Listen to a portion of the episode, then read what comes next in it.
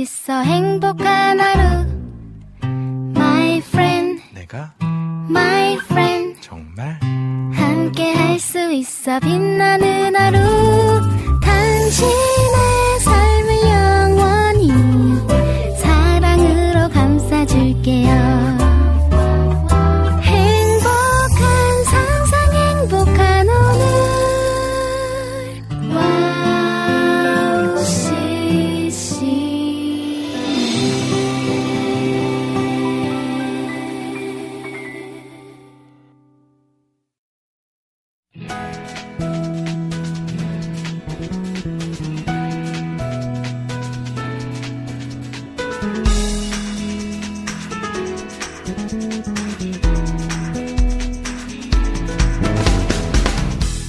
약속. 국어사전에서 약속이란 단어를 찾아보면 다른 사람과 앞으로의 일을 어떻게 할 것인가를 미리 정해둠 또는 그렇게 정한 내용이라고 나옵니다. 어릴 때는 새끼손가락 걸고 꼭꼭 약속한다는 노래들을 하면서 가볍고 재밌게 약속에 대해 배워갔지만 나이가 들수록 약속이라는 단어에 실린 무게가 느껴지곤 합니다. 이렇게 약속을 지키려 노력하는 마음이 쉽지 않은 걸 잘 알기 때문에 약속을 지키는 모습이 참 아름답다라고 생각해 봅니다. 자, 사람들 사이뿐만 아니라 세상이 만들어진 이래로 하나님과 인간 사이에도 수많은 약속들이 오고 있죠. 하나님이 우리에게 하신 약속을 이루시기만 기다리는 것이 아니라 혹시 우리가 약속만 해놓고 지키지 못한 것들은 없는지 돌아보고 생각하고 실천할 수 있는 이 시간이 되길 바라면서 김대일 해피타임 4월 21일 방송 출발합니다.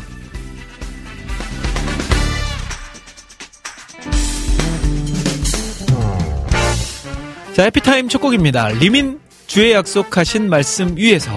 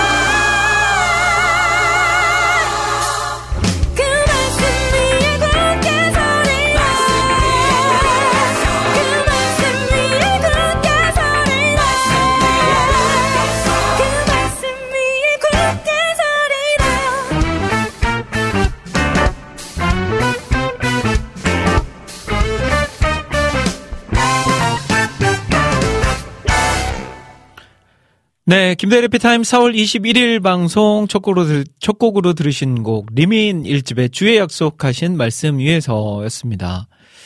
아, 우리 약속 참 많이 하죠. 크리스찬들이 많이 하는 약속 다들 아시겠지만 기도할게. 이 약속 참 많이 합니다.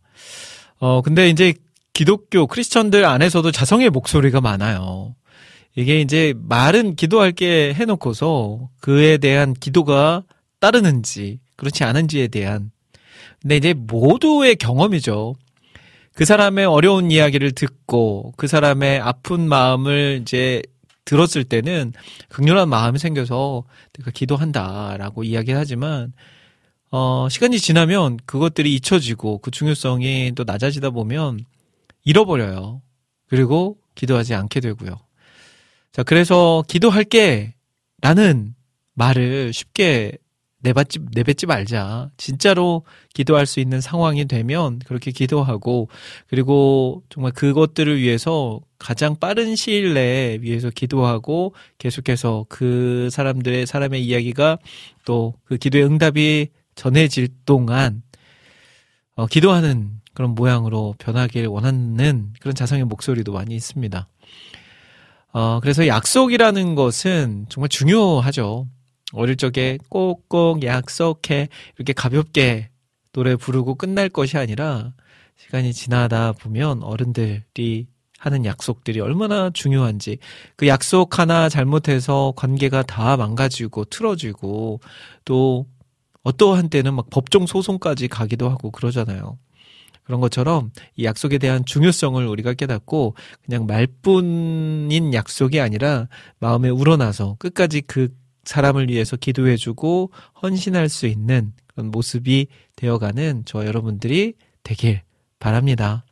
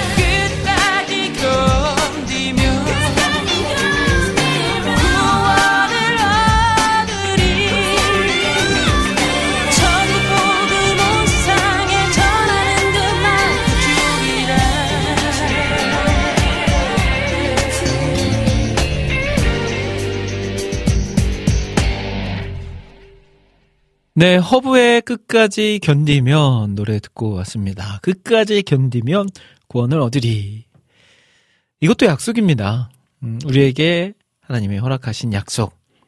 열심히 예수 그리스도를 믿음으로 구원에 이를 수 있게 된다. 끝까지, 대신 끝까지.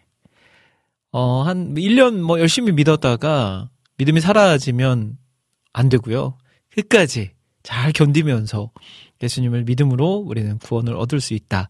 하나님의 이 약속을 우리 날마다 기억하면서 우리가 구원의 자리에서 이탈하지 아니하고 정말 주님 오신 그날에 우리 모두가 같이 하나님의 영광을 누릴 수 있는 그런 삶이 되었으면 좋겠습니다.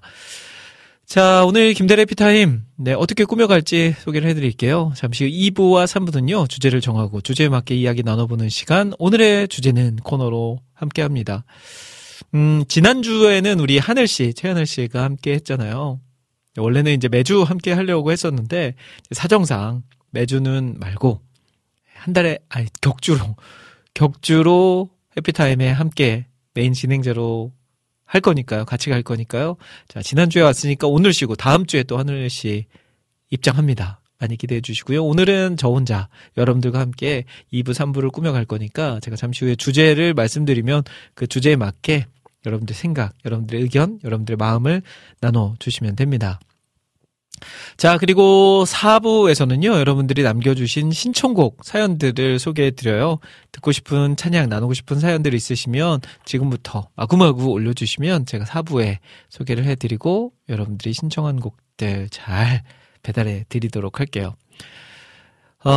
그리고 지금 유튜브 보이는 라디오 열어놓고 있고요. 방송 참여 방법도 알려드리자면 와우CCM 홈페이지 김대일 해피타임 게시판, 그리고 와우 플레이어로 듣고 계신 분들은 플레이어 오른편에 사연엔 차장 신청란에, 그리고 스마트폰 어플로 듣고 계신 분들은 어플 메뉴 중에서 와우톡 메뉴에, 그리고 카카오톡으로 편안하게 참여 가능한데 카카오톡 친구 검색에서 와우CCM 검색하신 후에 친구 맺기 하시고 글 남겨주시면 됩니다. 이렇게 여러 가지로 복잡하죠. 근데 여러분들이 그냥 한번 이것저것 사용해 보시다가 나한테는 이게 맞다, 이게 편하다 하시는 것을 골라 쓰시면 됩니다. 저 같은 경우에는 카카오톡 아니면 어플 이런 쪽이 편하더라고요. 아마 어플로 방송 들으시는 분들은 와우톡 메뉴로 하시면 되고요.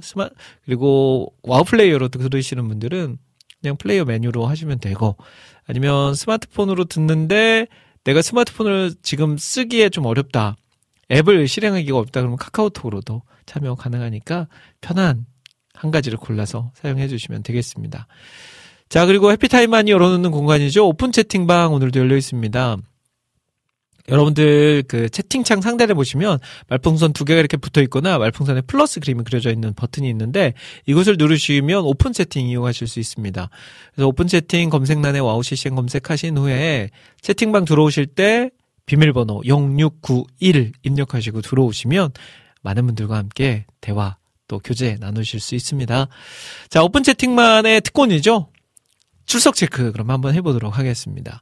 자, 오픈 채팅방에 지금 저 김대일 있고요. 우리 김종국 목사님, 우리 개발자님, 겸손님, 곽재승님, 김난희님, 김남규님, 김동철님, 김찬영님, 김하정님, 깽우님, 노규민님, 노은정님, 라니네 등불님, 레온님, 멍원수박님, 민트님, 박상용님, 백주희님, 비타민님, 션라우스님, 소망향기님, 쇼냥님, 안성민님, 안지님, 우리 조정근님, 유겸님, 이경민님, 이낙준님, 이영훈님, 자유롭게님, 장성윤님, 좀 늙은 쿠리스님, 주사랑님, 최정민님, 최형님, 최혜영님, 황인규님, 희경님, 희망의 새싹님, 포레스트님, 그레이스님, 진실님, 조이풀 전재희님, 푸님, 스탠판 킴님, 그리고 와우CCM 팬님, 유희선님까지 함께하고 계십니다. 더 많은 분들 들어와 주시고요. 또 함께 하시는 분들은 활발한 대화 부탁드립니다. 자, 그러면 일단 저는 찬양 2곡을 보내드린 후에 다시 돌아와서요. 우리 유튜브 좀 한번 살펴보고 또 다른 곳에 올라온 글들 한번 소개해드린 후에 오늘의 주제는 발표하고 주제에 맞게 이야기 나눠보는 시간 가져보도록 하겠습니다. 자, 이번에 들을 곡은요. 이 곡 너무나도 좋아하는 곡입니다. I will be here. 에이맨의 목소리로 듣고 오겠습니다.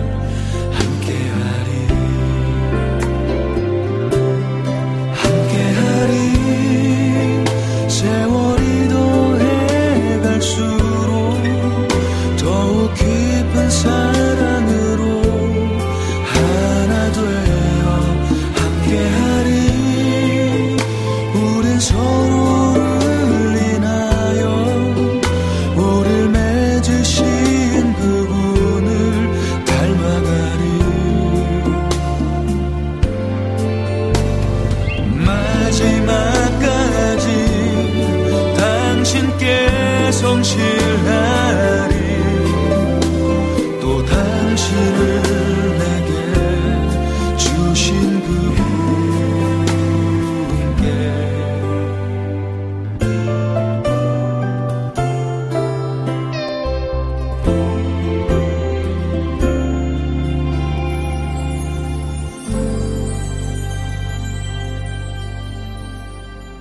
아침에 희망의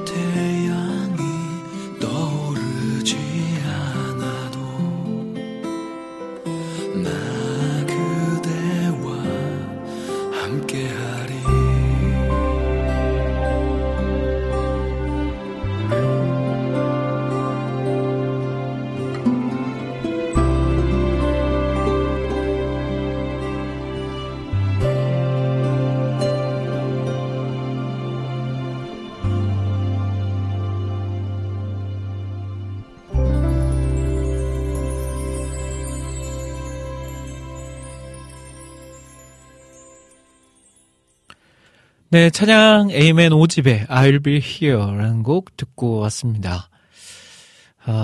또 에이맨의 목소리로 번안된 노래 너무 좋죠? 이제 최근에는 새 앨범을 발매하고 오랜만에 활동을 시작한 우리 에이맨 많이 응원해 주시고 격려해 주시면 좋을 것 같습니다. 자, 오늘의 주제는 코너 함께 할 시간인데요. 먼저 주제를 발표해 드리기 전에 올라온 글들 먼저 좀 살펴보고 이제 본격적으로 오늘의 주제는 코너 시작해 볼게요. 자, 먼저 우리 유튜브 한번 살펴보자면 우리 라니네 등불님께서 대일 국장님 안녕하세요 하시면서 처음으로 인사 나눠주셨고요. 이어서 우리 전재희님 국장님 샬롬 이사는 잘하셨나요? 라고 말씀해 주셨어요. 라니네 등불님도 이사 잘하셨어요? 라고 물어보셨고요. 아, 오늘 저의 이사를 많이들 또 생각해 주시고 기억해 주시고 관심 가져주셔서 감사합니다. 제가 어제 이사를 했어요. 그래서 어제 아침 한 7시 10분 되니까 이제 이삿짐 나르시는 업체에서 방문을 하셨어요. 저희 아이들 막 자고 있는데 그래가지고 부랴부랴 아이들 깨우고 옷 입히고 데리고 나왔죠. 그리고 이제 이삿짐 업체에서는 이삿짐을 싸기 시작했고요.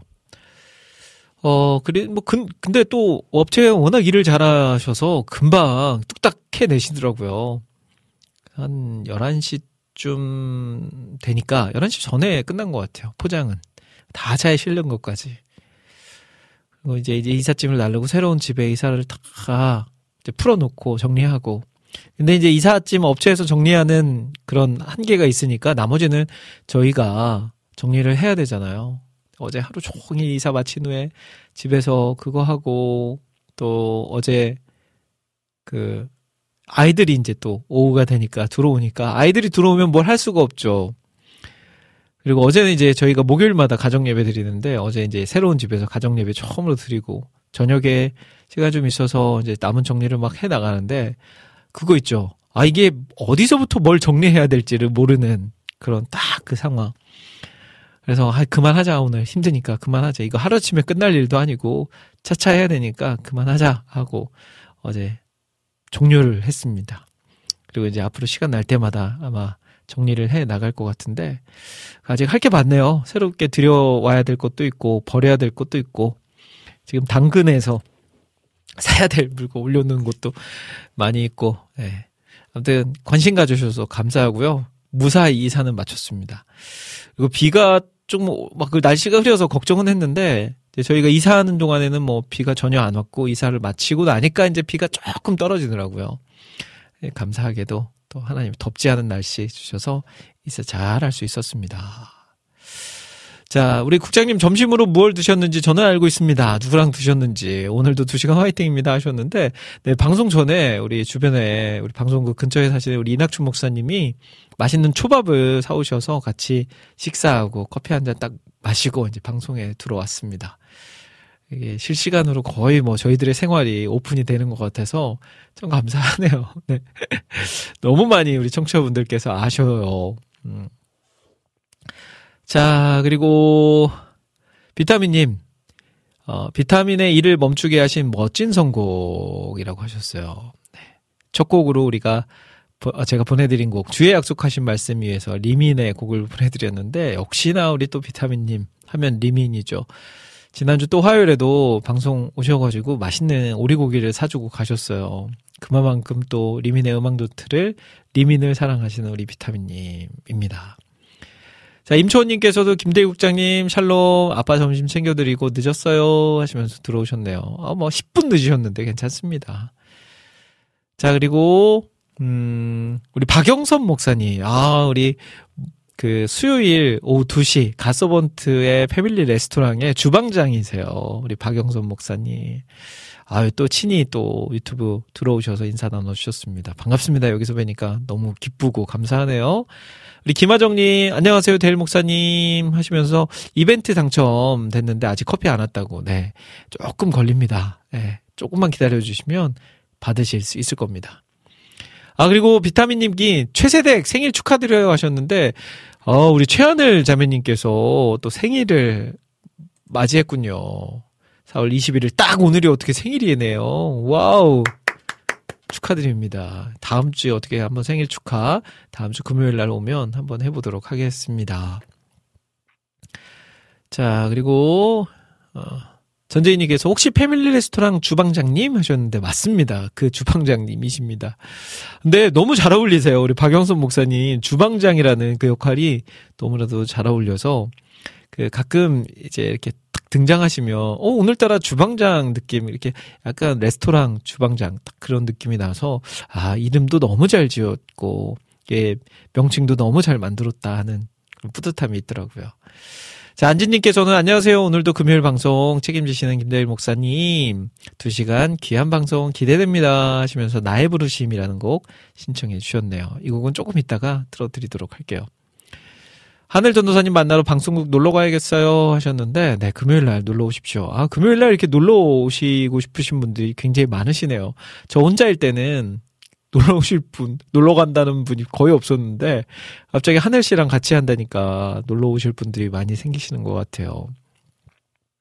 여름의 눈물님도 국장님 안녕하세요. 4부 신청곡 하나 남깁니다 하시면서 김송희의 설레임이라는 곡을 신청해 주셨습니다.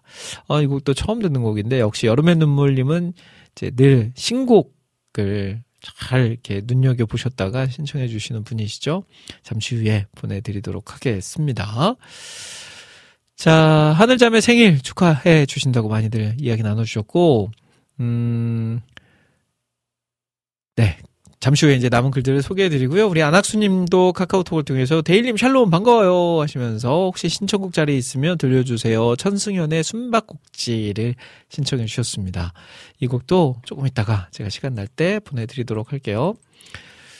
자, 그리고 우리 오픈 채팅방도 한번 살펴볼게요. 오픈 채팅방에도 많은 분들께서 이야기 나눠주고 계세요. 우리 최정민님께서 해피타임 출첵합니다. 화이팅 하셨고요. 우리 이낙준 목사님도 들어오셨습니다. 지금 시작하네요 하시면서 같이 지금 같은 공간 안에서 밖에서 듣고 계십니다. 자, 그리고 우리 쇼냥님도 저도 출첵합니다 인사 나누셨고요. 하정님도 샬롬, 제이님도 저요저요, 라니네 등불님도 오픈 채팅방에서 함께하고 계십니다. 자, 들어오실 분들 더 많이 들어오시고요. 더 깊이 있는, 더 재미있는, 더 은혜로운 대화 같이 하길 원합니다. 자, 그러면요, 찬양 한 곡 듣고 와서 저는 오늘의 주제를 또 여러분들께 소개하고 함께 이야기 나눠보는 시간, 오늘의 주제는 코너 함께 하도록 하겠습니다. 자, 안지님께서 신청해 주신 곡을 틀어드리면 좋을 것 같아요. 나의 부르심이라는 곡 듣고, 네, 저는 다시 돌아와서 주제 발표해 드리도록 하겠습니다. 다윗의 장막의 나의 부르심 듣겠습니다. This is my destiny. This is my hope eternal. To be conformed into the image of love. This is my purpose. This is my highest calling. To leave the world behind and live my life for you. Carry me. Hide me in the shelter of your pure place where I belong. Oh, Jesus, cover me. I come to you for shelter, to the secret place where I live to see your face. 나의 부르심, 나의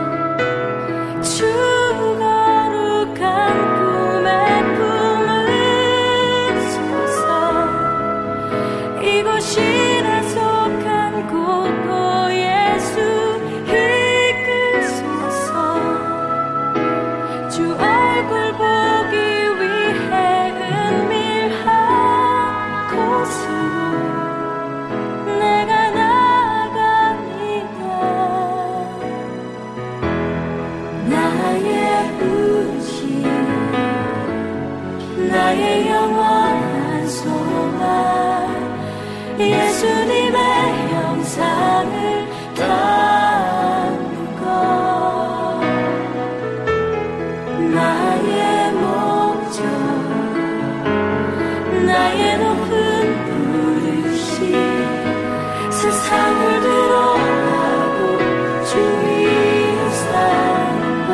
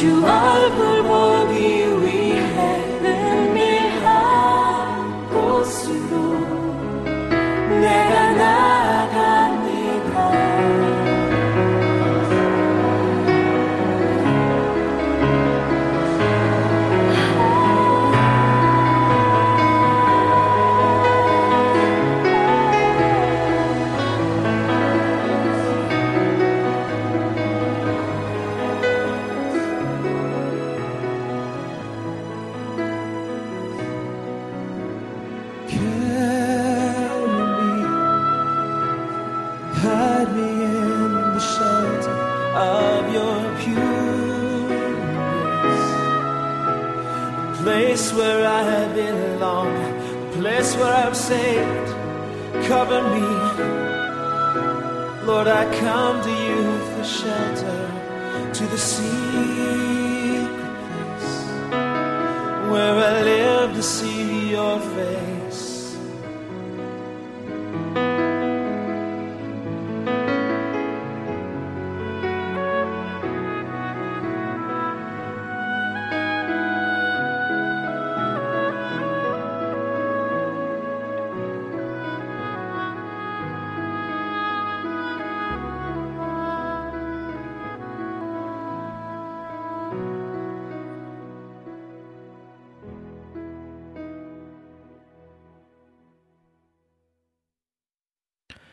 네, 다윗의 장막의 나의 부르심 함께 듣고 왔습니다.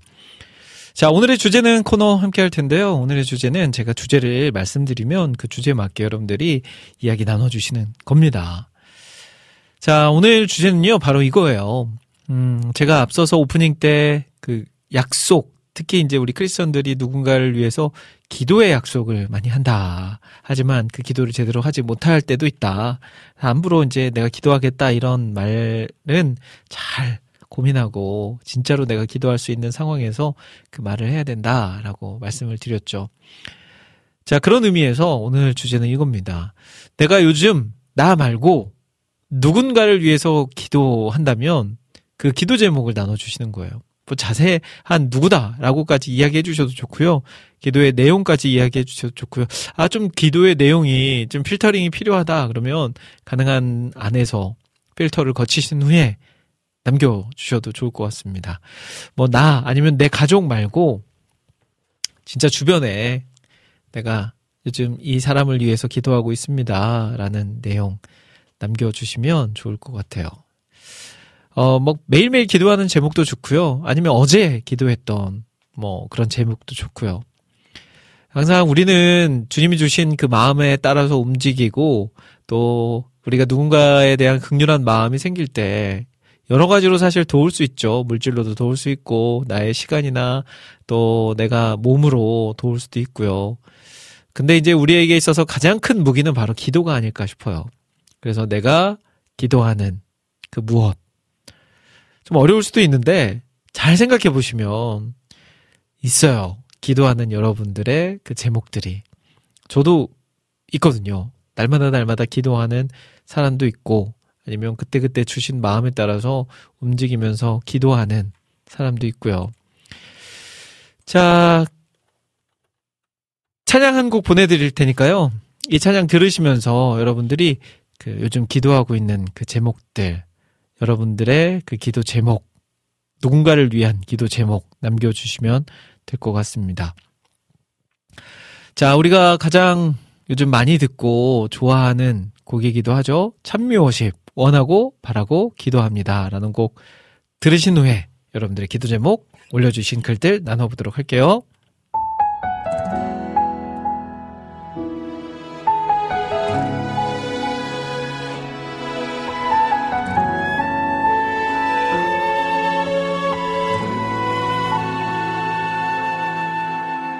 세상을 살아가는 동안에 나의 힘을 의지할 수 없으니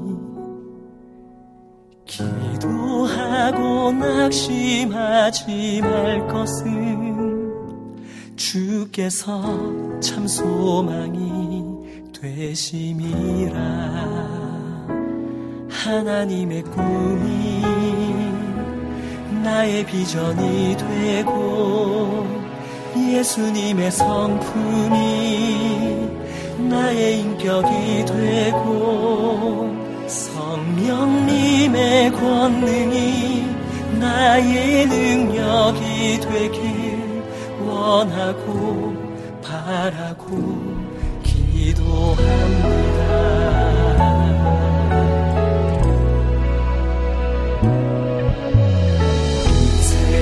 세상을 살아가는 동안에 나의 힘을 의지할 수 없으니 기도하고 낙심하지 말 것을 주께서 참 소망이 되시리라. 주의 길을 걸어가는 동안에 세상에 거두지 할 수 없으니 감사하고 낙심하지 말 것을 주께서 참 기쁨이 되시니라. 하나님의 꿈이 나의 비전이 되고 예수님의 성품이 나의 인격이 되고 성령님의 권능이 나의 능력이 되길 원하고 바라고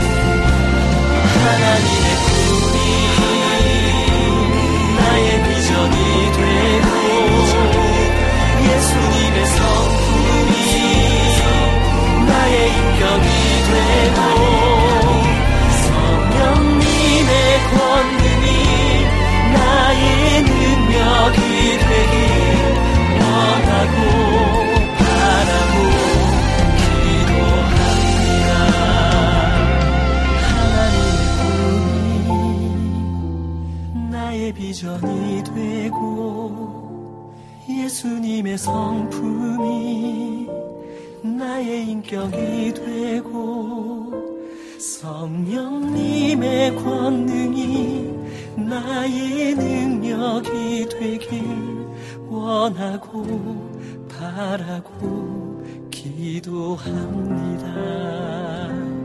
하나님의 꿈이 나의 비전이 되고 예수님의 성품이 나의 인격이 되고 성령님의 권능이 나의 능력이 되길 원하고 바라고 기도합니다.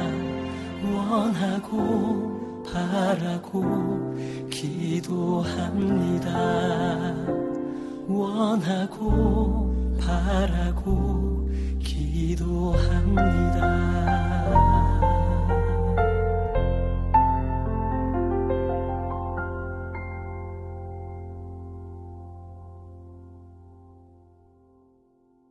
네, 찬양 찬미오십의 원하고 바라고 기도합니다 듣고 왔습니다.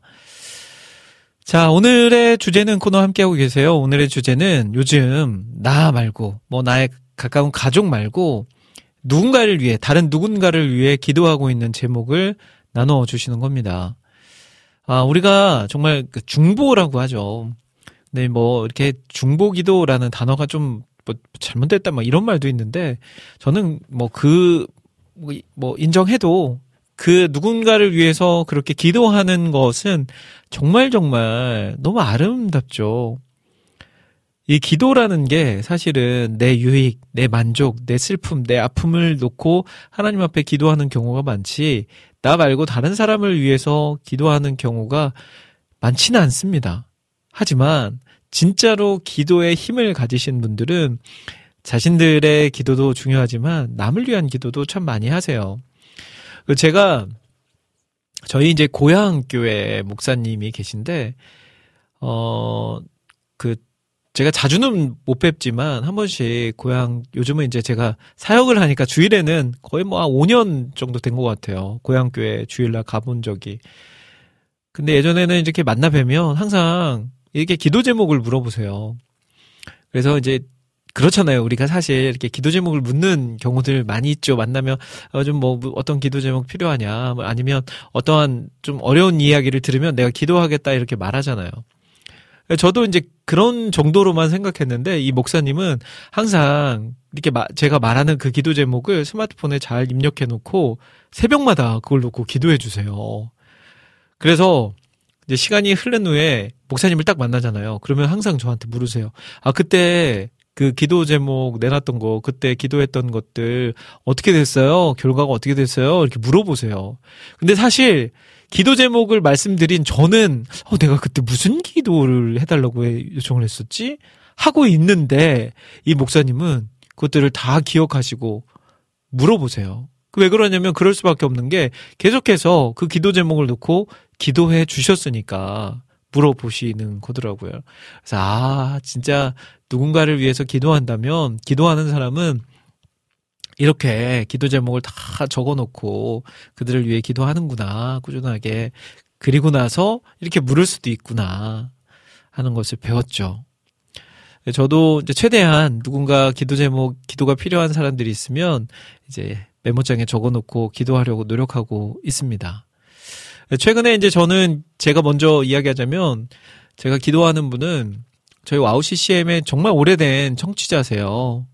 저희 와우CCM이 초창기 때 참 어려울 때 이분이 여러 모양으로 자신의 뭐 시간이나 물질이나 여러 가지 상황들을 풀어서 저희를 많이 도와주셨거든요.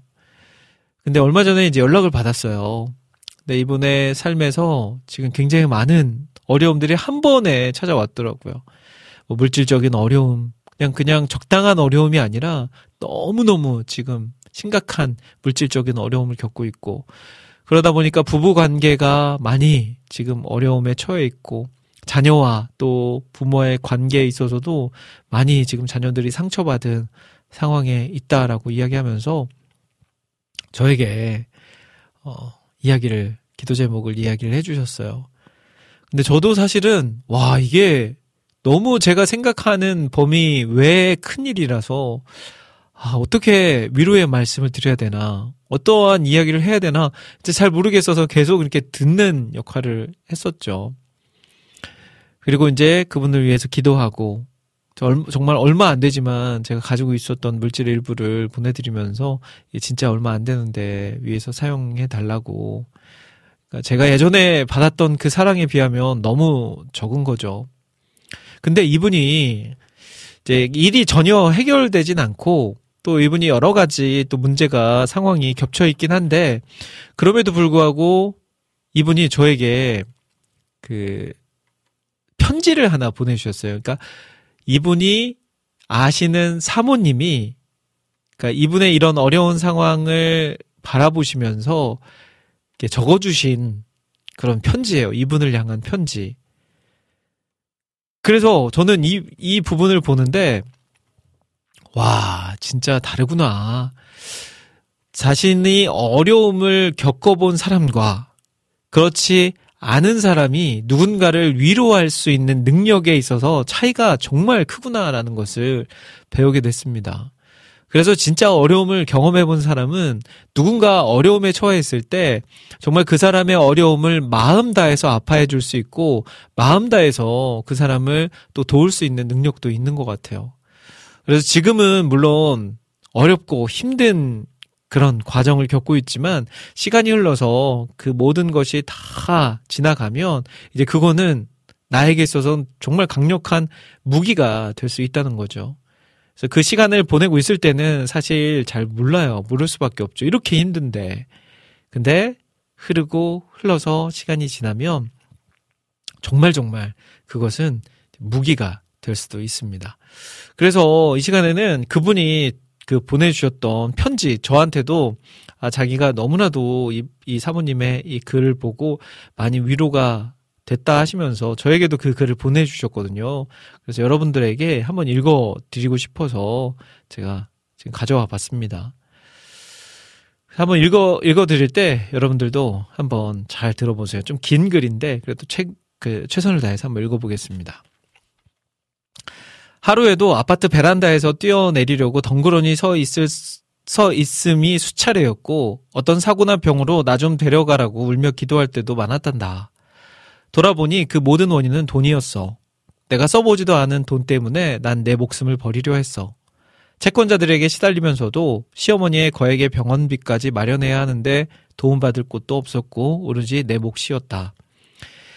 파킨슨병 걸린 시어머니의 목숨 부지를 위해 내 목숨을 거는 것이 어떨 땐 억울하고 분노가 치밀더라. 보증금 1,400만 원에 월 28만 원 임대아파트에 사는데 잠깐 동안 수입이 올랐다고 임대아파트에서 내년에 나가란다. 보증금 1,400만 원 갖고 어디를 가야 할지. 아직 갚아야 하는 빚은 쌓여 있는데. 한동안은 차도 없어 걸어다니던지 버스 타고 다니며 일을 했다. 믿고 인감을 빌려준 죄로 협박과 압력에 시달리며 모든 돈 될 만한 것들은 집관달들 통해 앗아가서 한동안 노숙자처럼 텅 빈 공간에서 살았단다. 그런 삶이 너도 알다시피 오랫도록이었고 지금은 빚 2천만 원 정도 남겨둔 상태에서 갚아나가기 위해 열심히 살고 있는데 그것도 끝나기 전에 내년이면 임대 아파트에서 쫓겨나야 하는데 당장 마련할 능력도 안 돼. 건강검진 받았는데 여기저기 이상소견으로 추적관찰 단계에 있어. 적게는 세 군데에 혹이 자라고 있지. 무엇 하나 안정감 없는 삶을 살고 있나 봐. 내가 구구절절 구차한 얘기하는 것은 우리의 고통은 세상 살 동안 해결되지 않을 거라 말하고 싶어. 어차피 세상은 아담 때의 죄로 덮여졌으니 욥처럼 하나님의 기쁨이 되는 사람은 사탄이 끊임없이 그 영혼을 죽이려고 혈안이 되어 있으니까. 나는 욥처럼 하나님께 나를 믿고 신뢰하시는구나 라고 인정하니 기쁨이 되더라. 당장 할 수 없는 것을 몸부림친다고 해도 해결되지 않더라. 그래서 당장 할 수 있는 것을 우선으로 하기로 작정했어. 찬양하고 기도하고 예배하고 사랑하기로. 당장 할 수 있는 것만 하다 보면 어느새 힘을 주시고 통로를 여시며 차근차근 단계를 지나게 하시더라. 힘내 땡땡아. 내가 힘내야 널 지켜보는 사람들도 힘을 낼 거고 힘내서 기도할 거야. 나중에 너의 이러한 일들의 간증이 큰 영향을 줄 거고 사람을 살리는 능력이 될 거야. 교회 개척은 절대 할 수 없을 줄 알았다. 돈이 드는 거니까. 근데 미디어 관계자가 장소와 기계를 빌려줘서 우리 돈 한 푼 안 들이고 시작하게 하셨어. 놀랍지? 하나님의 계획 속에선 물질과 관계없이 할 수 있는 바탕을 만드시는 것이었지. 기적이 이런 것이리라. 터무니없을 것 같은데 논리적으로 만드는 우리 하나님을 기대하고 기다리며 기도하자. 난 믿는다. 널 구원하실 분은 한 분이시고 그분은 절대 포기하지 않으신다는 것을. 널 사랑하고 신뢰하고 계시다는 것을. 아, 이 편지를 읽는데 저에게도 너무 큰 위로가 됐습니다.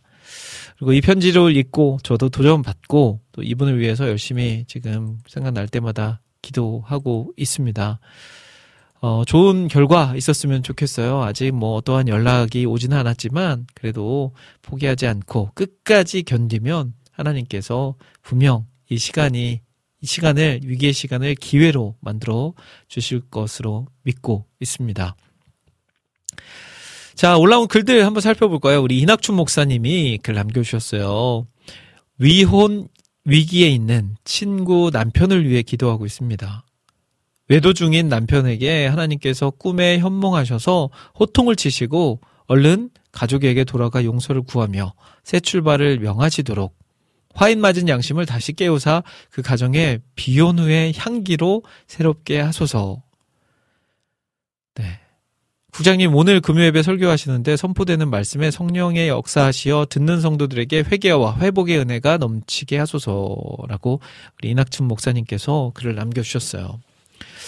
저도 뭐 이낙준 목사님하고 뭐 여러 이야기를 나눠보면서 진짜 누군가를 위해 열심히 기도하시는 분이세요.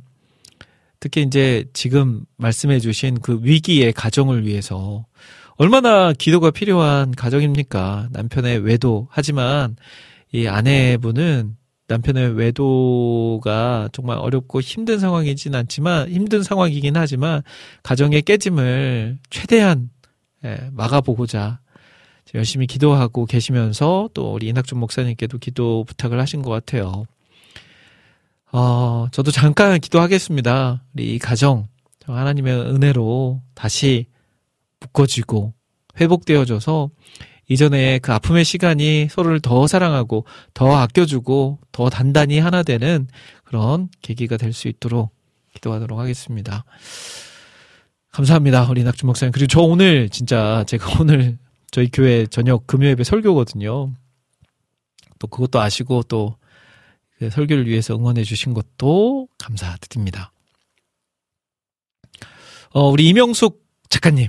최근에 제가 우리 와우CCM 페이스북에도 글을 남겼지만 최근에 이제 책을 내셨어요. 이게 책 한 권을 내는 게 정말 어려운 일이거든요. 저도 사실은 30대 한 권, 40대 두 권 막 이렇게 책을 내는 게 저의 예전에 30대 꿈이었는데 그걸 이루지 못했네요. 30대 책을 못 냈어요.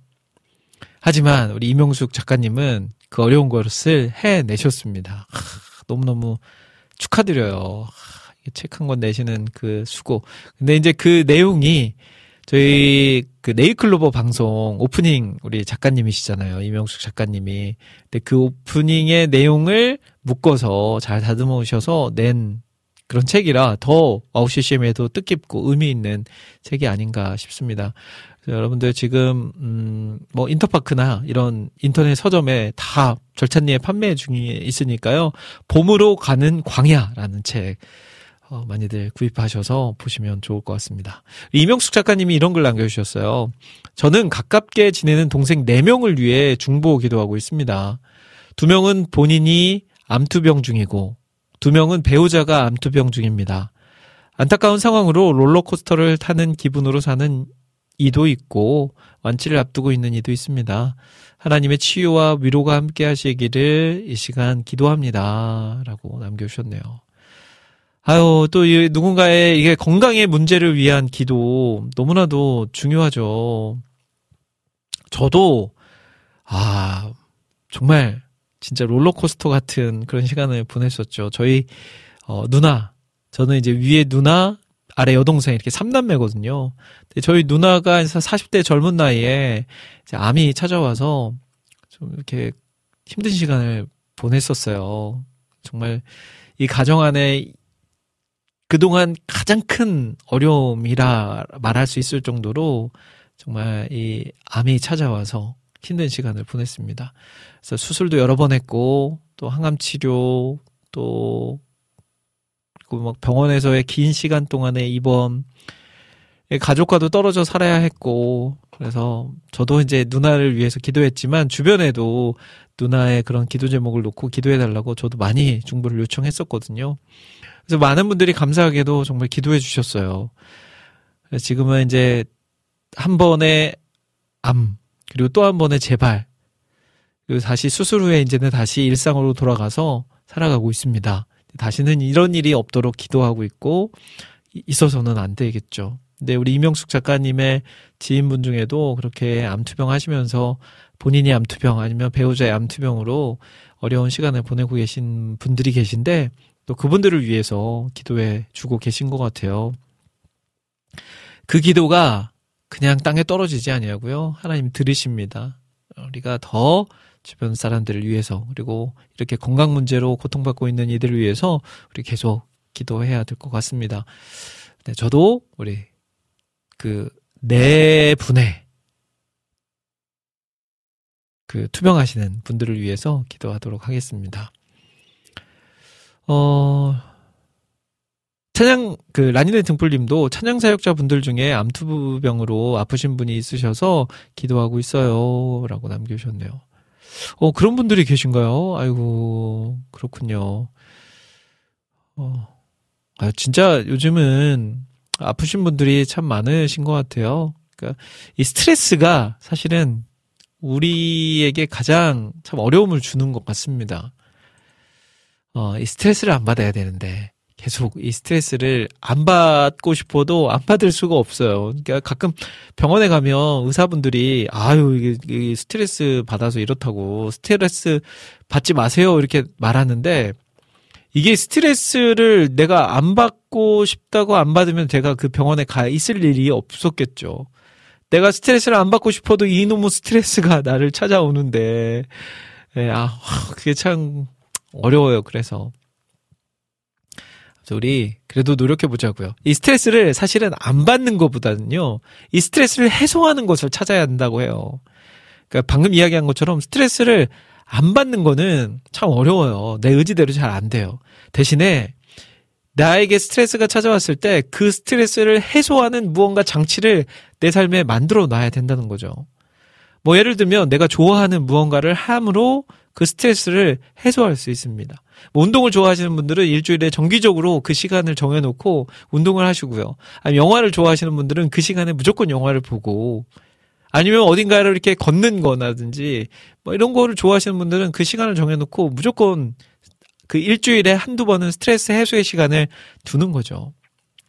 그랬을 때 스트레스가 오긴 오지만 스트레스를 떠나보낼 수도 있다는 거 기억하면서 우리 진짜 스트레스 받지 맙시다. 아휴, 이거는 이제 저부터, 네, 저에게 하는 말, 1차적으로 저에게 하는 말이기도 합니다. 우리 재진님은 전 요즘 예수 그리스도를 알지 못하는 세상 사람들을 위해 기도하고 있습니다. 예를 들자면 부모님께서 운영하시는 요양원 어르신들과 우리 기관에 있는 장애인 가족과 사무실 직원들을 위해 기도하고 있습니다. 야, 또 이게 기도의 최고봉, 누군가의 구원을 위한 기도. 진짜 우리가 해야 될 일이죠. 주변에 하나님을 알지 못하는 이들을 찾고 그들을 위해서 우리가 함께 기도하는 것, 진짜 필요한 일이죠. 자, 찬양 한 곡 듣고 오겠습니다. 에베네셀 콰이어의 나의 기도하는 것보다 듣고 올게요.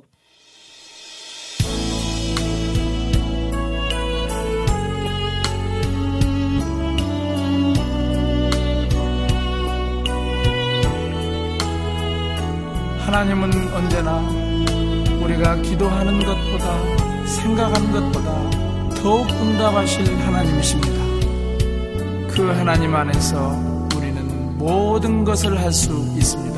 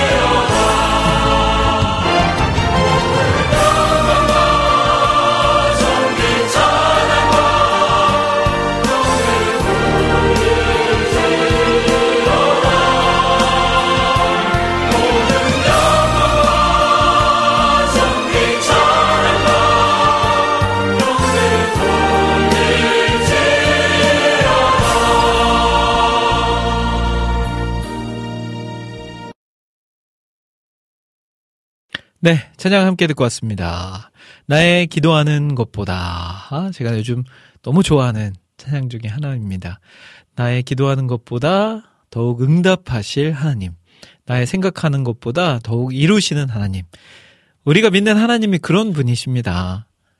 나의 기도하는 것, 그 이상으로 우리에게 주시는 분이시고요.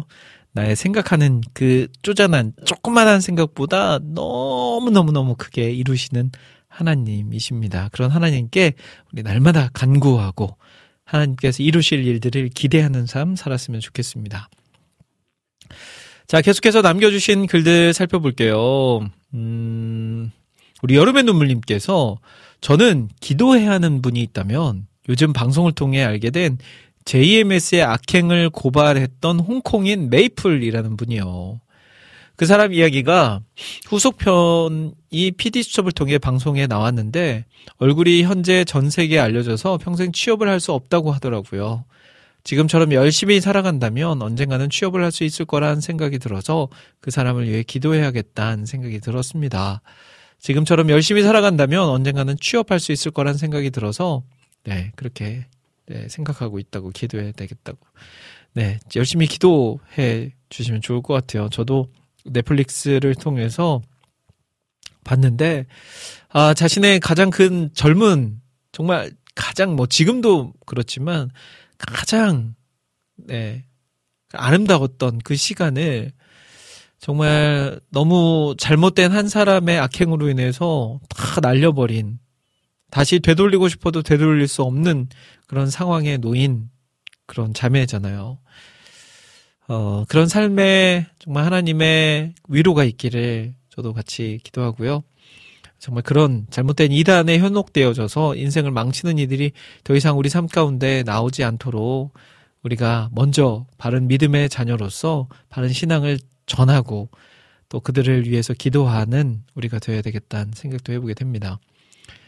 제이님도 저도 그분 방송에서 보고서 용기에 박수 보내드리며 걱정되더라고요. 메이플 자매 통해 더 많이 알려지고 거짓된 것에서 돌아오고 있는 것 같아서 감사하더라고요. 라고 남겨주셨네요. 근데 아직도 그 수하에 있는 많은 사람들이 아직도 남아있어서 계속 방해질을 하고 있고 계속 협박하고 있고 하더라고요. 네, 다 뿌리 뽑아지기를. 네, 저도 기도하겠습니다. 우리 이명숙 작가님이 아까 전에 제가 이제 편지를 읽어드렸잖아요. 그 편지가 26년 전 제 모습을 보는 것 같아서 울컥합니다. 지금도 상황은 달라지지 않았으나 그래도 하나님과 걷는 광야는 행복합니다. 라고 남겨주셨어요. 에, 광야. 이 광야에서는요, 하나님 외에는 없어요. 제가 그 몽골에 자주 가잖아요. 그러니까 우리나라에서는 사실 광야라고 할 수 있는 곳을 만나기가 어렵습니다. 다 높은 빌딩에 또 어딘가에 사람 손길이 다 있잖아요. 그래서 360도 다 둘러봐도 어디 빈 공간 있는 곳이 없어요. 다 사람의 흔적이 남아있는 곳들이지. 근데 몽골에 가면 이 초원 한가운데, 사막 한가운데 딱 가잖아요. 그러면 진짜 사람 손길이 아무것도 미치지 않은 그런 곳들이 너무 많습니다. 그런 곳에 딱 서면 어떤 생각이 드냐면, 야, 이런 데서 길 잃어버리면 진짜 죽겠구나 라는 마음이 딱 들어요.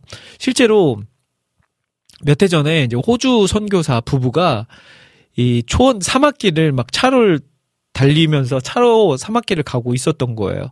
근데 차가 고장난 거죠.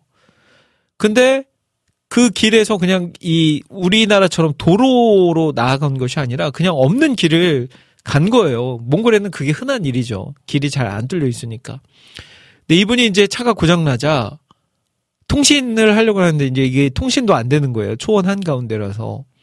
그래서 그곳에서 살아남기 위해서는 차가 다시 시동이 걸리든지 아니면 그 길을 누군가가 지나든지 해야 이분들이 살아날 수 있는 거죠.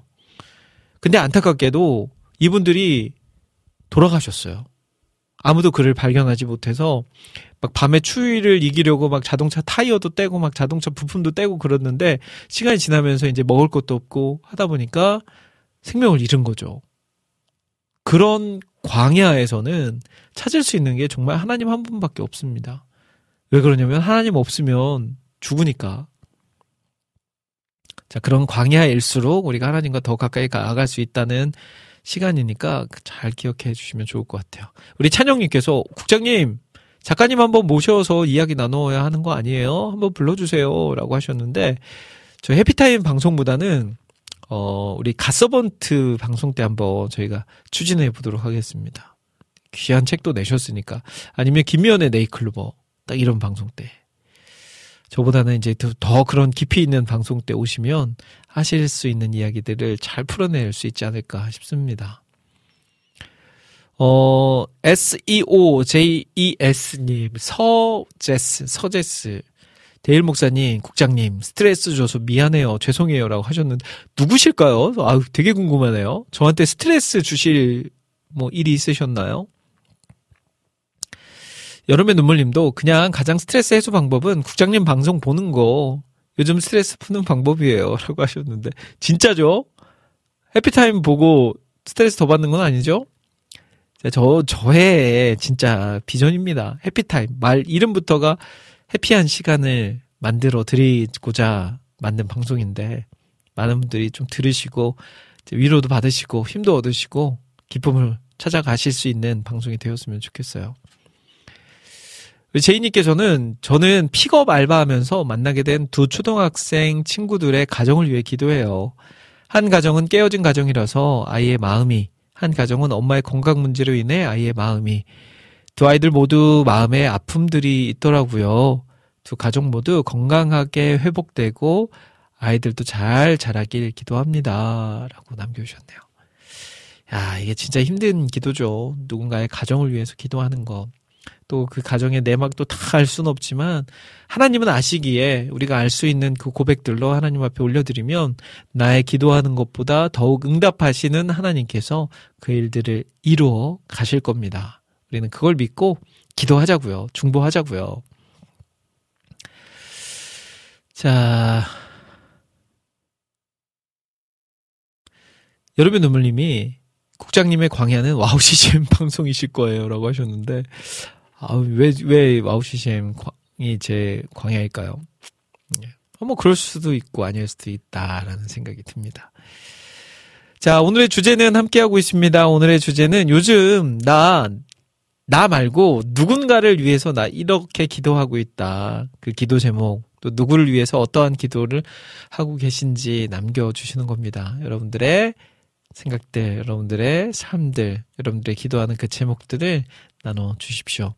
찬양 한 곡 듣고 올 테니까요, 그 들으시는 동안에 남겨주시면 남은 그 기도 제목 소개해드리고 이제 우리 2, 3부 마무리하도록 하겠습니다. 자, 구약의 기도 앨범 가운데서 한 곡 들을게요. 제가 개인적으로 이 기도 되게 좋아해요. 아굴의 기도. 나를 부하게도 하지 마옵시고 가난하게도 하지 마옵소서. 내가 부에서 하나님을 모른다 할까? 내가 가난해서 남의 물건에 한눈을 팔까? 그렇기에 나를 부하게도 마시옵고 나를 가난하게도 마시옵소서. 아굴의 기도 노래 듣고 올게요.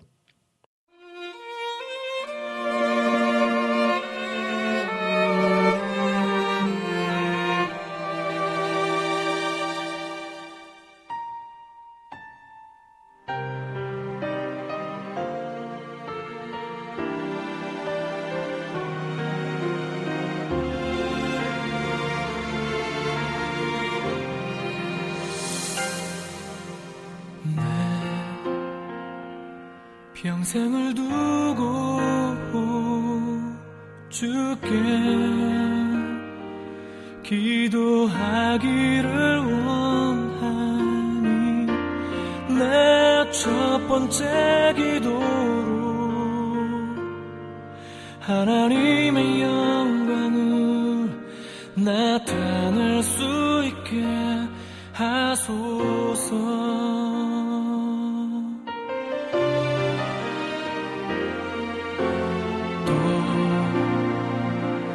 나 사는 동안 주께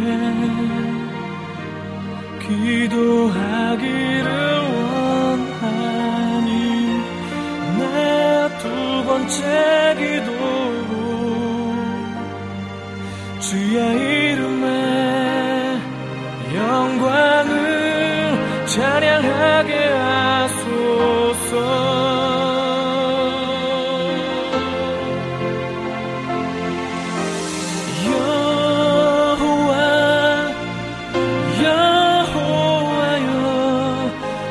평생을 두고 정직한 삶과 가난하지도 부유하지도 않은 만큼의 축복을 주소서. 여호와 여호와여 내가 이 두 가지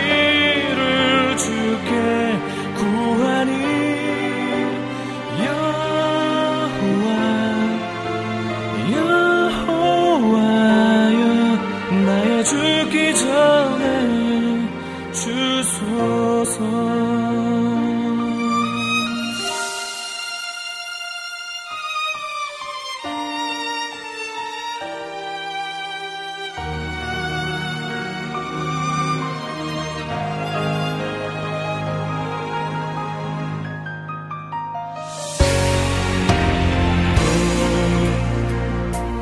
나 사는 동안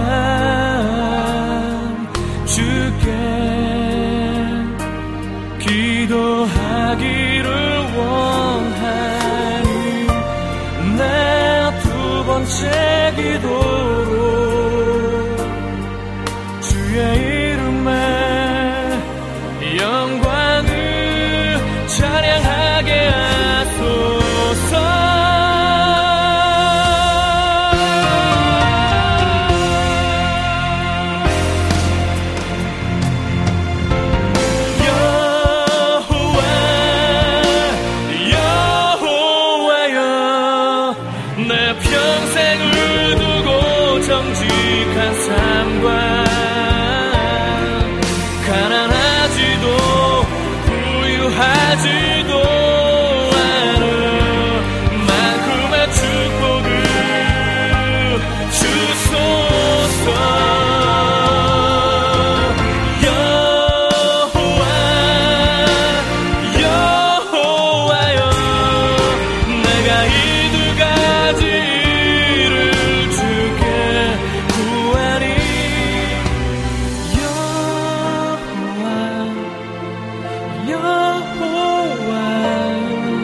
나의 죽기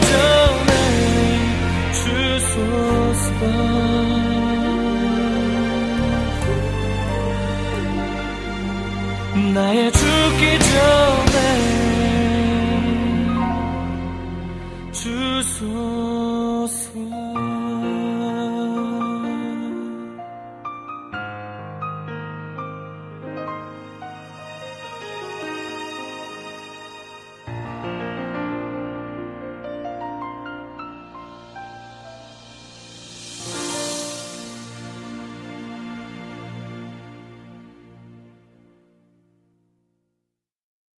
네, 찬양 구약의 기도 음반에서 아굴의 기도 듣고 왔습니다.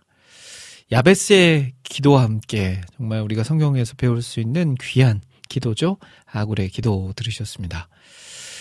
자, 오늘의 주제는 함께 하셨어요. 오늘의 주제는 내가 요즘 이 사람의 이 기도 제목을 놓고 중보하고 있다라는 내용이었습니다. 우리가 더 앞으로 나의 기도도 중요하지만 누군가를 위해서 기도하는 그런 그리스도로 살아가고자 하는 마음으로 정한 제목인데, 역시나 우리 해피타임 청취자분들은 또 누군가를 위해서 열심히 기도하시는 분들이 많이 계셨습니다. 저도 너무 뿌듯하게 저의 요즘 그 기도하는 내용도 소개해드리는 시간이 됐고요. 여러분들의 기도 제목도 들으면서 같이 기도하는 시간이 되기도 했습니다. 자, 남은 시간은 여러분들이 올려주신 신청곡 사연들 소개하는 시간으로 꾸며갈 거예요. 그러니까 듣고 싶으신 찬양들 지금부터 바로바로 올려주시면 될 것 같습니다. 자, 앞서서 우리 안학수님께서 천승연의 숨바꼭질이라는 곡을 신청해 주셨어요. 저도 이 곡 처음 들어보는 곡인데 덕분에 좋은 찬양 함께 듣게 되지 않을까 싶습니다. 2015년에 발매된 천승연의 숨바꼭질 듣고 계속해서 여러분들의 신청곡들 소개해드릴게요.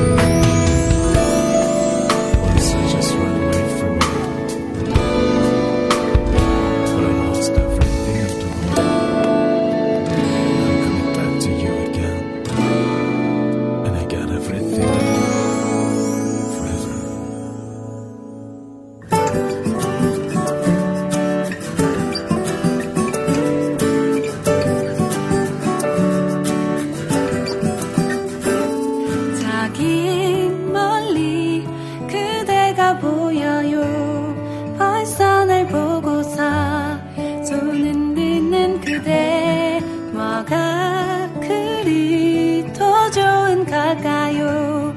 부족한 나에겐 너무 완벽한 그대.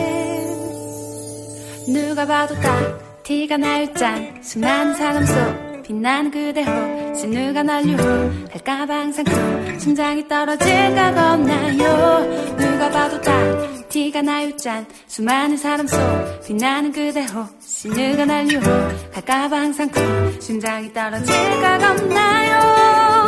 왜 나죠 나보다 좋은 사람 많은데 왜 나죠 나보다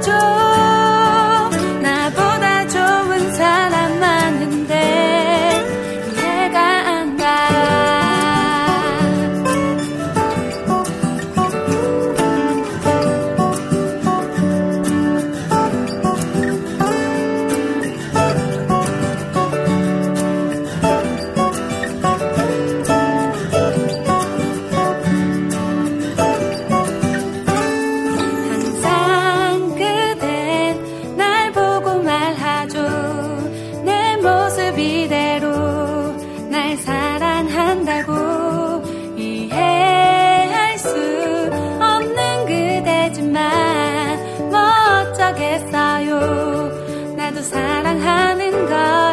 누가 봐도 딱 티가 날 짠 수많은 사람 속 빛나는 그대 혹시 누가 날 유혹할까봐 항상 쿵 심장이 떨어질까 겁나요. 누가 봐도 딱 티가 날 짠 수많은 사람 속 빛나는 그대 혹시 누가 날 유혹할까봐 항상 쿵 심장이 떨어질까 겁나요. 왜 나죠 나보다 좋은 사람 많은데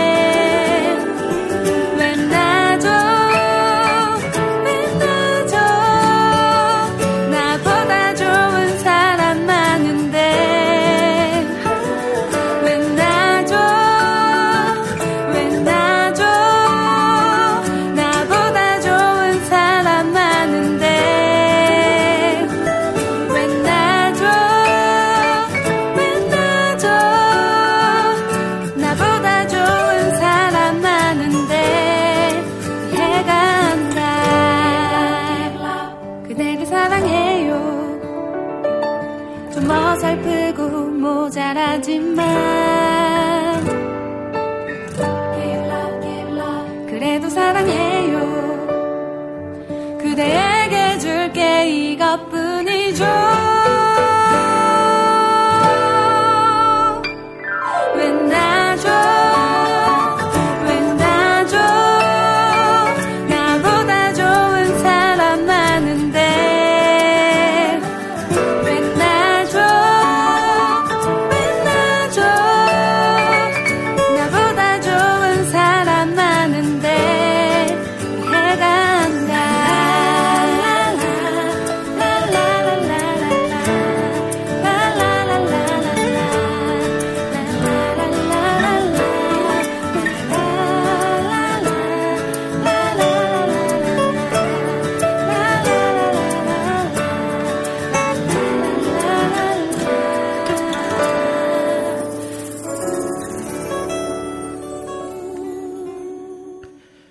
분홍달팽이의 왜 나죠까지 듣고 왔습니다.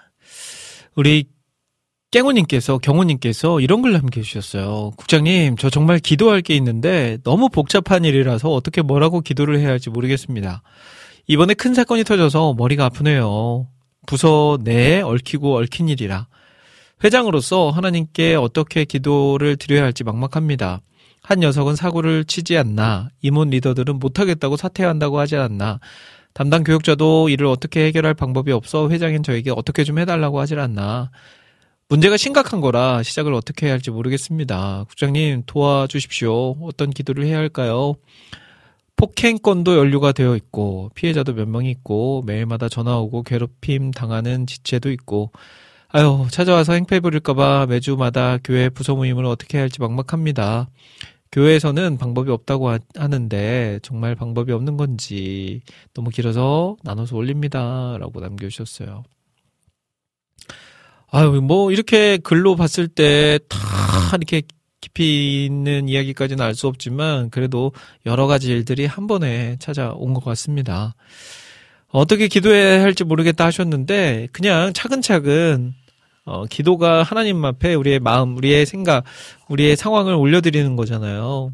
그래서 어제도 이제 그런 글을 봤는데 기도라는 것은 나의 문제를 하나님 앞에 올려드림으로 이제 나의 문제가 아니라 하나님의 문제가 되게 하는 것. 그래서 우리가 아이들이 어떤 문제를 가지고 부모님한테 이야기하게 되면 그 이야기하는 즉시 이 아이의 문제가 이제 부모의 문제가 되는 거죠. 왜 그러냐면 나의 아이니까. 그런 것처럼 우리의 문제를 하나님 앞에 올려드림으로 그 문제가 하나님의 문제가 되게 하는 것이 기도다. 그러니까 지금 겪고 있는 그 문제를 그대로 하나님 앞에 이야기하는 게 가장 올바른 기도이지 않을까 싶습니다. 깨우님 힘내시고요. 또 하나님 주신 지혜로 잘 풀어내시길 같이 기도하겠습니다. 우리 항상 감사님도 아이고 경호님 기도하겠습니다 하시면서 글 남겨주셨고요. 우리 이명숙 작가님도 우리 하나님께서는 상황과 사정을 모두 알고 계시니 잘 해결해 할 길을 열어주실 것으로 믿습니다 라고 남겨주셨네요. 맞아요. 그런 하나님이십니다. 우리가 믿는 하나님이 그런 하나님이세요. 믿고 포기하지 않고 잘 이겨나가시기를 저도 응원하고 바라겠습니다. 자, 찬양 한 곡도 듣고 올게요. 앞서서 신청곡 우리 찬송가 정결하게 하는 셈이 신청해 주셨는데 우리 손영진 사모님의 3집 앨범에서 이 곡 찬송가 듣고 오겠습니다.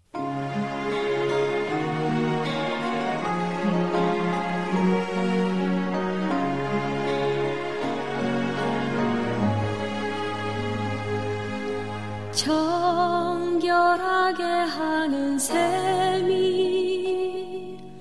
나의 앞에 있도다.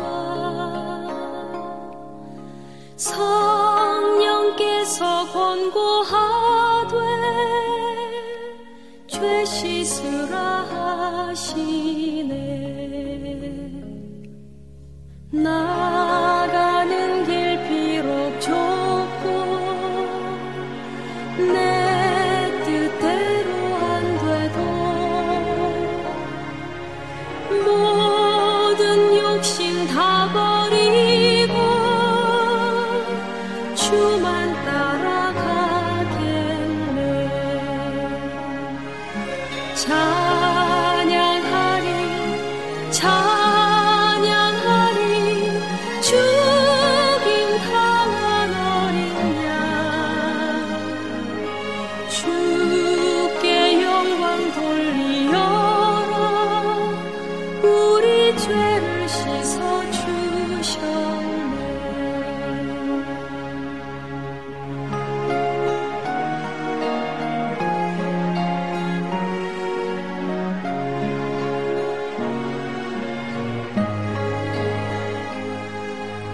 나의 마음 재단 위에 불길같이 타도다. 영원토록 찬양하며 주께 영광 돌리리. 감사하신 주의 은혜 나를 영접하셨네. 내가 지은 모든 죄와 허물 용서하셨네. 찬양하리 찬양하리 죽임 당한 어린 양 주께 영광 돌리여라 우리 죄를 씻어 주셨네. 성부 하나님께 영광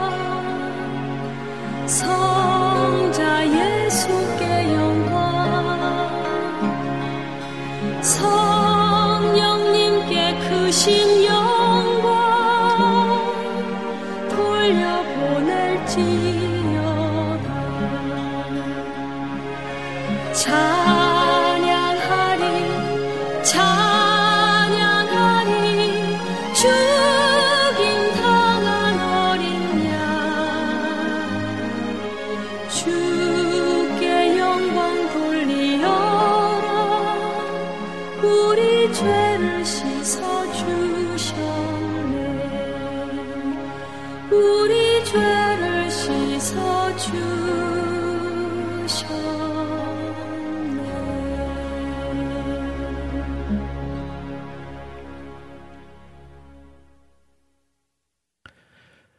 네, 찬양 듣고 왔습니다. 정결하게 하는 셈이 손영진 우리 사모님의 목소리로 듣고 오셨어요.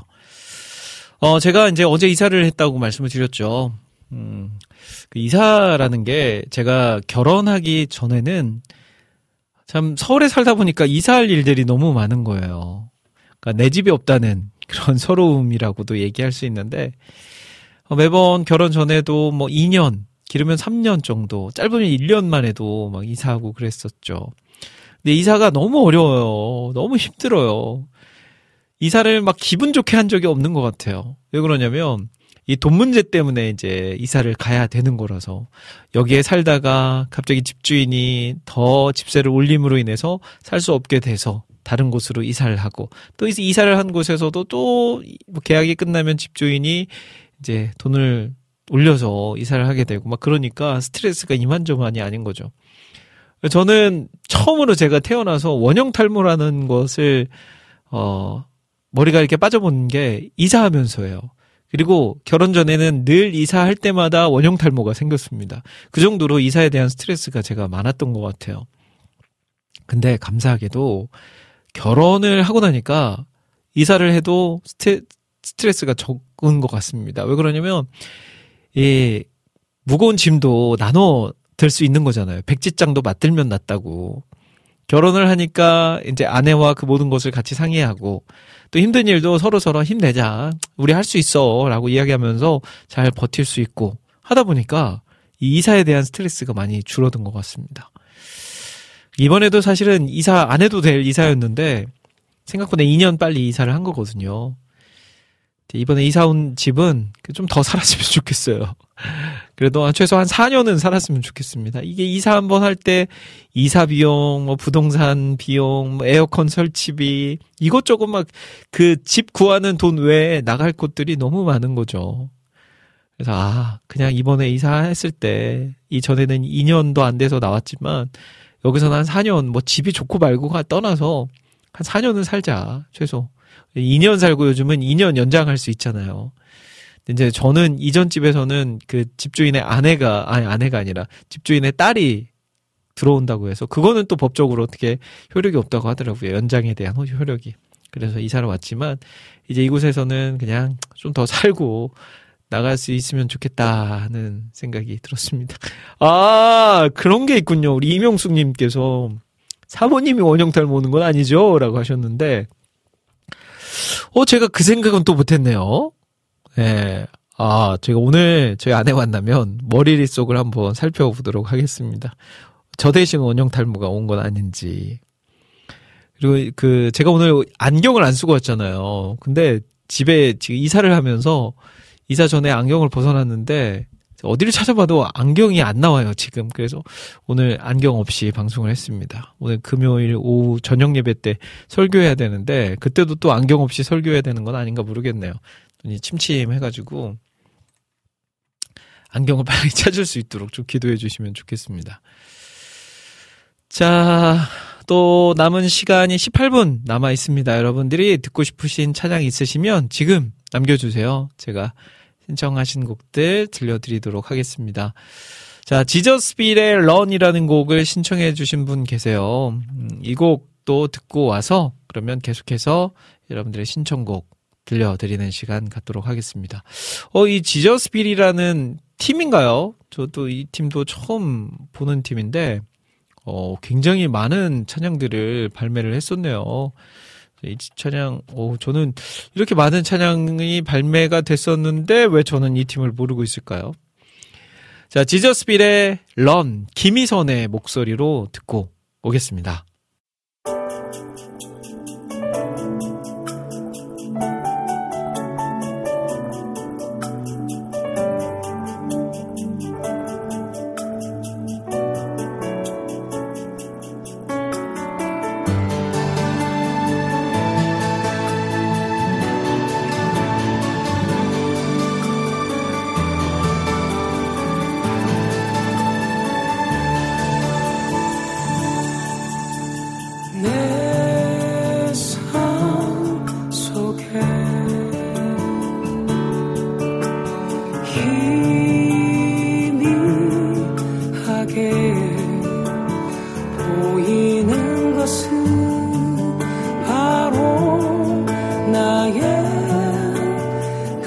감출 수 없는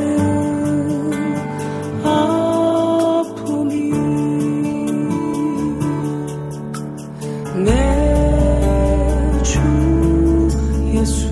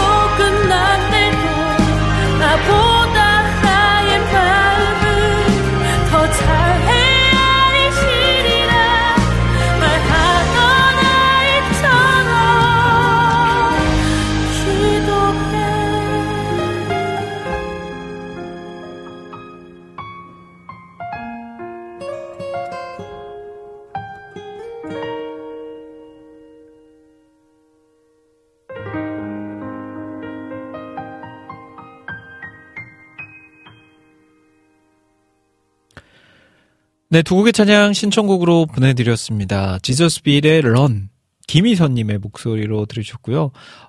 우리 김희선님 보컬이 깊이가 남다르네요. 그리고 이어서 들으신 곡 김송희의 설레임까지 들으셨습니다. 자, 이제 해피타임 마무리해야 될 시간입니다. 오늘 제가 마지막 곡을 어떤 곡으로 보내드릴까 고민하다가 이 곡을 선택했는데요. 제가 오늘 아침에 이제 요즘 그거 있죠, 기가진이. 저희 집은 이제 기가진이를 쓰거든요. 기가진이한테 이제 그 스트리밍 사이트를 연결해놔서 기가진이 찬양 좀 틀어줘 이렇게 한 번씩 해요. 그러면 이제 그 친구가 추천하는 찬양이 막 나오는 거죠. 근데 오늘 기가진이 찬양 좀 틀어줘 했는데 첫 곡으로 이 곡을 딱 기가진이가 추천해 주더라고요. 근데 제가 이 곡을 막 많이 듣고 좋아하는 곡이긴 한데 오늘따라 이 곡이 더 깊이 있게 다가오고 정말 더 이 가사 하나하나가 묵상이 되더라고요. 그래서 오늘 마지막 곡으로는 이 곡을 저 혼자 말고 우리 모두가 같이 은혜받는 곡으로 정해야 되겠다 생각하고 이 곡을 오늘 마지막 곡으로 정해서 여러분들께 틀어드리고자 가져왔습니다. 자, 오늘 2시간 동안 함께 해주셔서 감사하고요. 또 오늘 함께 우리 기도, 남을 위한 기도, 중보에 대해서 이야기 나눴잖아요. 멈춤이 없이 내 주변에 기도가 필요한 이들을 바라보고 그들을 위해서 함께 열심히 기도할 수 있는 우리 그리스도인들이 되길 바라면서 저는 마지막 곡으로 제이어스의 십자가라는 곡 들려드리면서 인사드리도록 하겠습니다. 자, 남은 하루 잘 보내시고요. 주말 주일 하나님 은혜 안에 거하시는 하루하루 되십시오. 지금까지 저는 김대일이었습니다. 여러분, 1분 전보다 더 행복한 시간 되세요.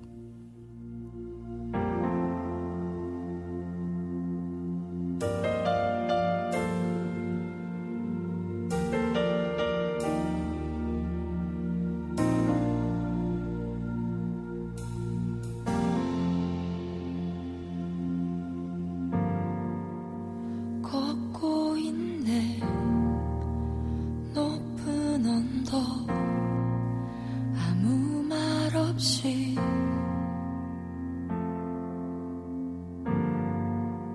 걷고 있네 거친 그 길 아무도 없이